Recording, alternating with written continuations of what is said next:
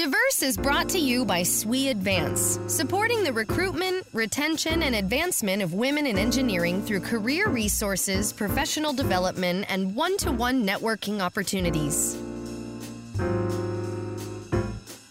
Hello, I'm Jessica Rannow, FY17 President of the Society of Women Engineers, and this is SWE's Diverse Podcast Series. Please remember to add this podcast to your iTunes and like or follow us on social media.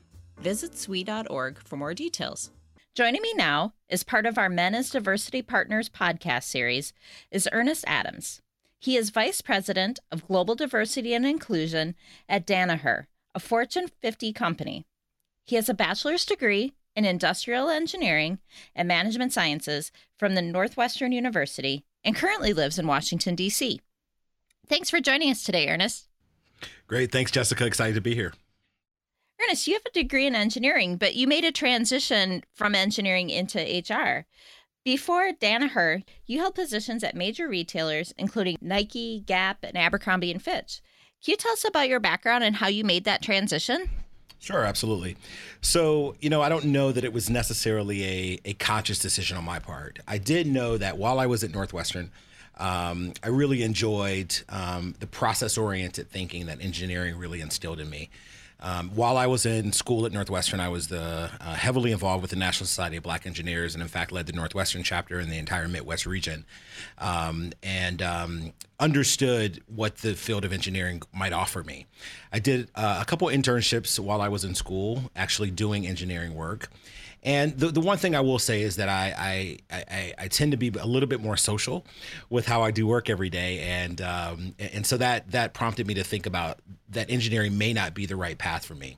But I really, again, going back to enjoy the, the process orientation, the way that we problem solve as engineers, and the way that we really think about complex business solutions. Um, but after graduating, I did decide that um, I wanted to see what else uh, the business world might be able to offer me. But the one thing that I learned through the National Society of Black Engineers, which is very similar, I'm sure, to um, some of the career advice that that the SWE uh, members receive, is that with a background in engineering, you're really marketable to look at the entire breadth of business opportunities. And so I looked for a general development program, and and, and that is how I started with Macy's uh, right out of school in a in a rotational program in their corporate headquarters. Um, and that really led to multiple doors opening for me as I continued through my career. I will say that everyone, every time that I sat down for an interview, people went back to my industrial engineering degree, wanted to know a little bit more about that, and really were trying to test and understand the agility that I presented with um, as a result of that engineering background. So while I don't do engineering work today, I will say that that was a fantastic foundation for me to build upon um, throughout my career. I can um, imagine when I was in school, my uh, Dean had a big sign in his office that said, Engineering, the best liberal arts degree you can have, and really talked a lot about the flexibility of that. Yeah, absolutely. And, and, and you know, I will say at Northwestern, the industrial engineering degree is mixed with management sciences. It's the same department, and um, and so we took a lot of classes that were really focused on organizational behavior, um, and, and industrial design, understanding how people work in the workplace, and those things really that was the side of it that I was really interested in, which kind of led me down this management track. Um, but but you know, again, was was is really rooted in, in those engineering values. So now you're at Danaher, and you're the first person to have the title with the word diversity in it. Can you tell us about your role Sure. So uh, I, I, chuckle a little bit because, um, you know, we uh, a lot of people look at us and say, you know, Danaher is a, you know, a very large organization, and, and we're just now starting to think about diversity. But but we've been at this work for a few years, and um, the Diversity Council, which is made up of senior leaders, um, senior executives all around the all around the globe, decided that we really need to have a, a, a functional leader for this for, for diversity and inclusion sitting within the corporate headquarters. So, so my role today is really focused on the intersectionality of talent, um, engagement, um, understanding belonging in the workplace, understanding how do we ensure that our associates are um, coming to work every day in a place that they trust. And um, I'm looking at how do I bring um, processes, practices, procedures, um, um, to life to make sure that our associates really um, can be their full selves at work every day.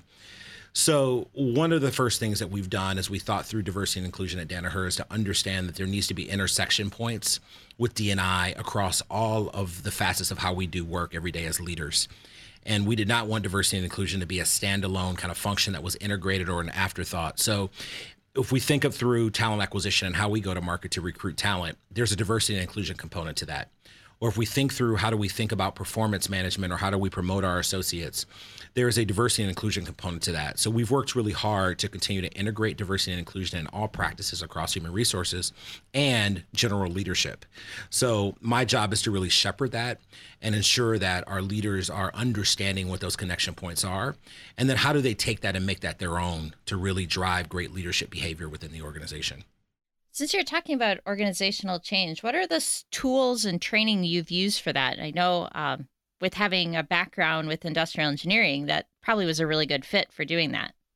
Yeah, you're absolutely right. I mean, one of the one of the one of the things that we did was in the beginning we did an assessment. So Danaher is um, a fantastic organization. So we're a decentralized company, and we wholly own about 30 different operating companies around the world and we're aligned in five different platforms of businesses. So we have a life science business and a set of companies that focus on life science. We have a set of businesses that focus on the diagnostics industry, um, water quality, product identification, and uh, finally dental. And so what I wanted to do was to build a diversity and inclusion program that was flexible enough to meet all of our operating companies where they were at on the diversity and inclusion journey. So in order to do that, we first built a transformational toolkit that allowed each of our businesses to understand if I'm at this point today, where do I want to get to over the next 12 to 18 months as I think through building a more diverse and inclusive workforce.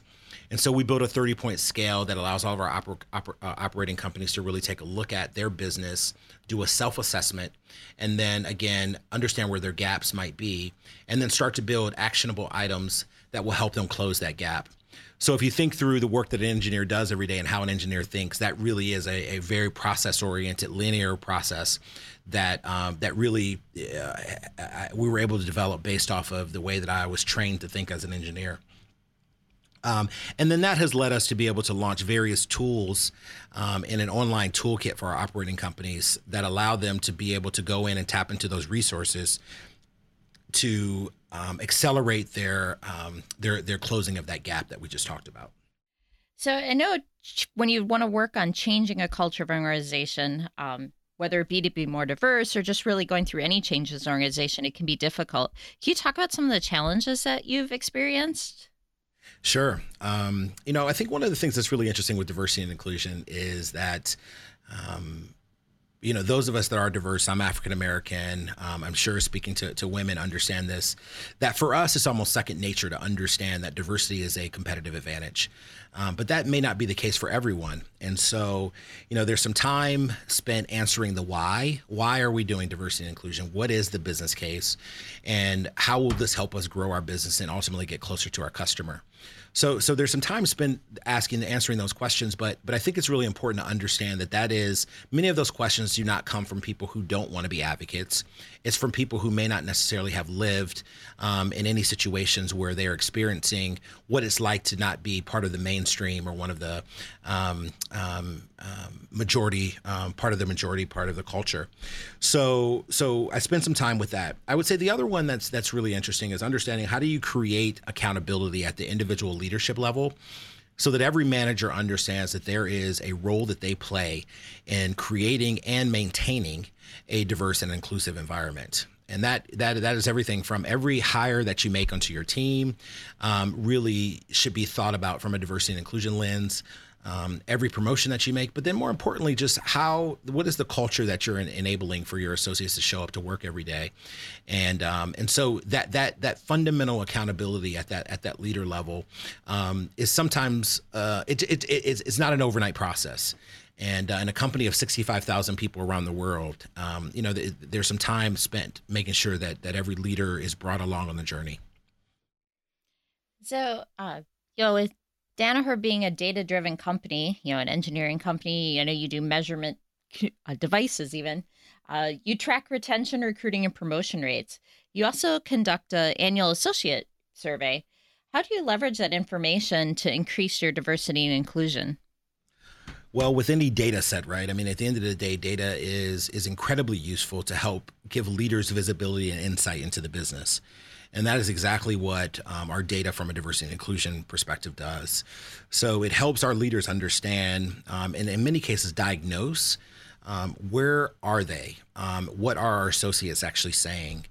Um, th- th- there's times when, um, if we think about use the associate engagement survey as an example, where associates may feel much more comfortable in an anonymous survey telling the organization how they really feel when it comes to things like involvement and belonging or trust. And so we spend time um, helping the leaders understand um, how do those things correlate directly to diversity and inclusion and how should they be thinking about that data coming from our associate population um, but but but I think the other place is that you know in order to truly make strides in in the space of diversity and inclusion, it's really important to understand where you're at today, because you know it's very easy. Sometimes we'll, we'll hear cliches around we'll we'll create a diverse slate or make sure that you're hiring diversity but but what does that mean specifically? So we spend the data helps our leaders understand that if you look at the data of your team is it that you need to hire more women or is it that you need to hire more people of color in the United States or do you need more people born outside the United States? Or it may be another stance to say you need people who are more creative in how they think.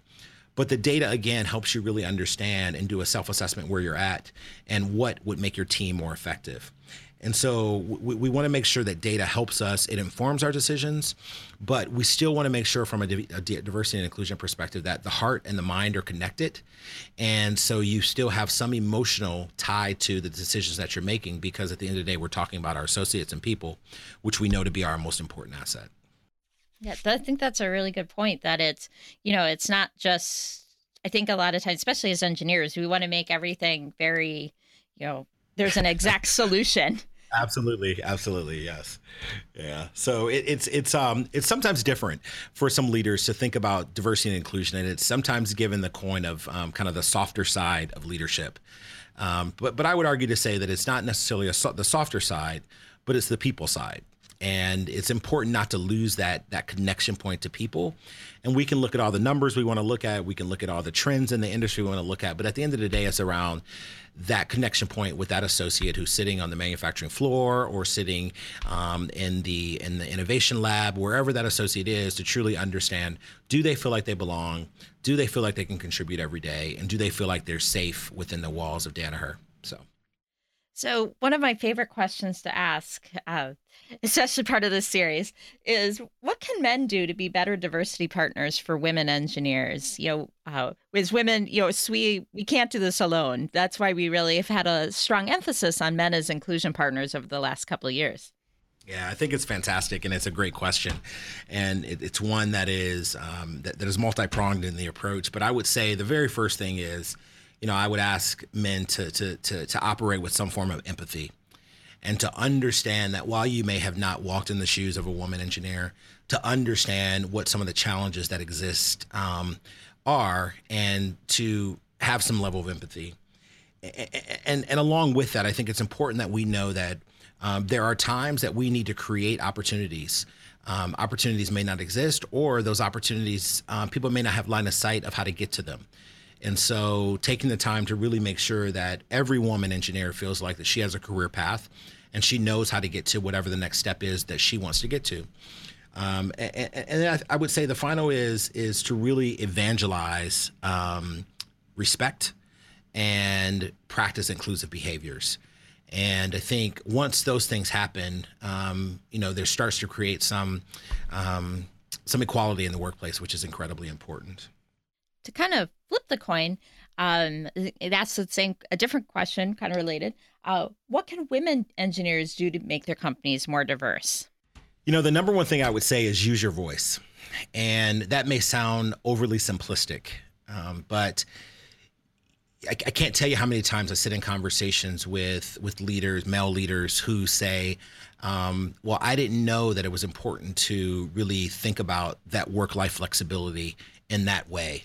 Or I didn't know that it was important to understand that um, you know there may be an aging parent at home, or there may be a young child at home, or there may be um, other param- uh, uh, parameters around a person's life that they need to really have time away to be able to deal with those things. So I think that's the first is to use the voice and to say what you need and to articulate what you need.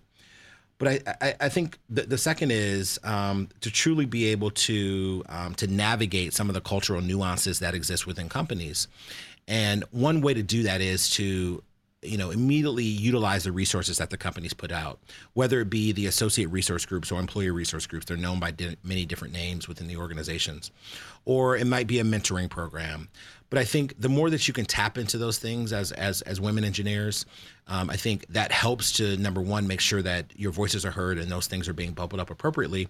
But i also think it just helps to ensure that you're getting the proper nurturing and developing that you're going to need along your path, and also um, that you have the right sponsors and mentors. Those are some great points.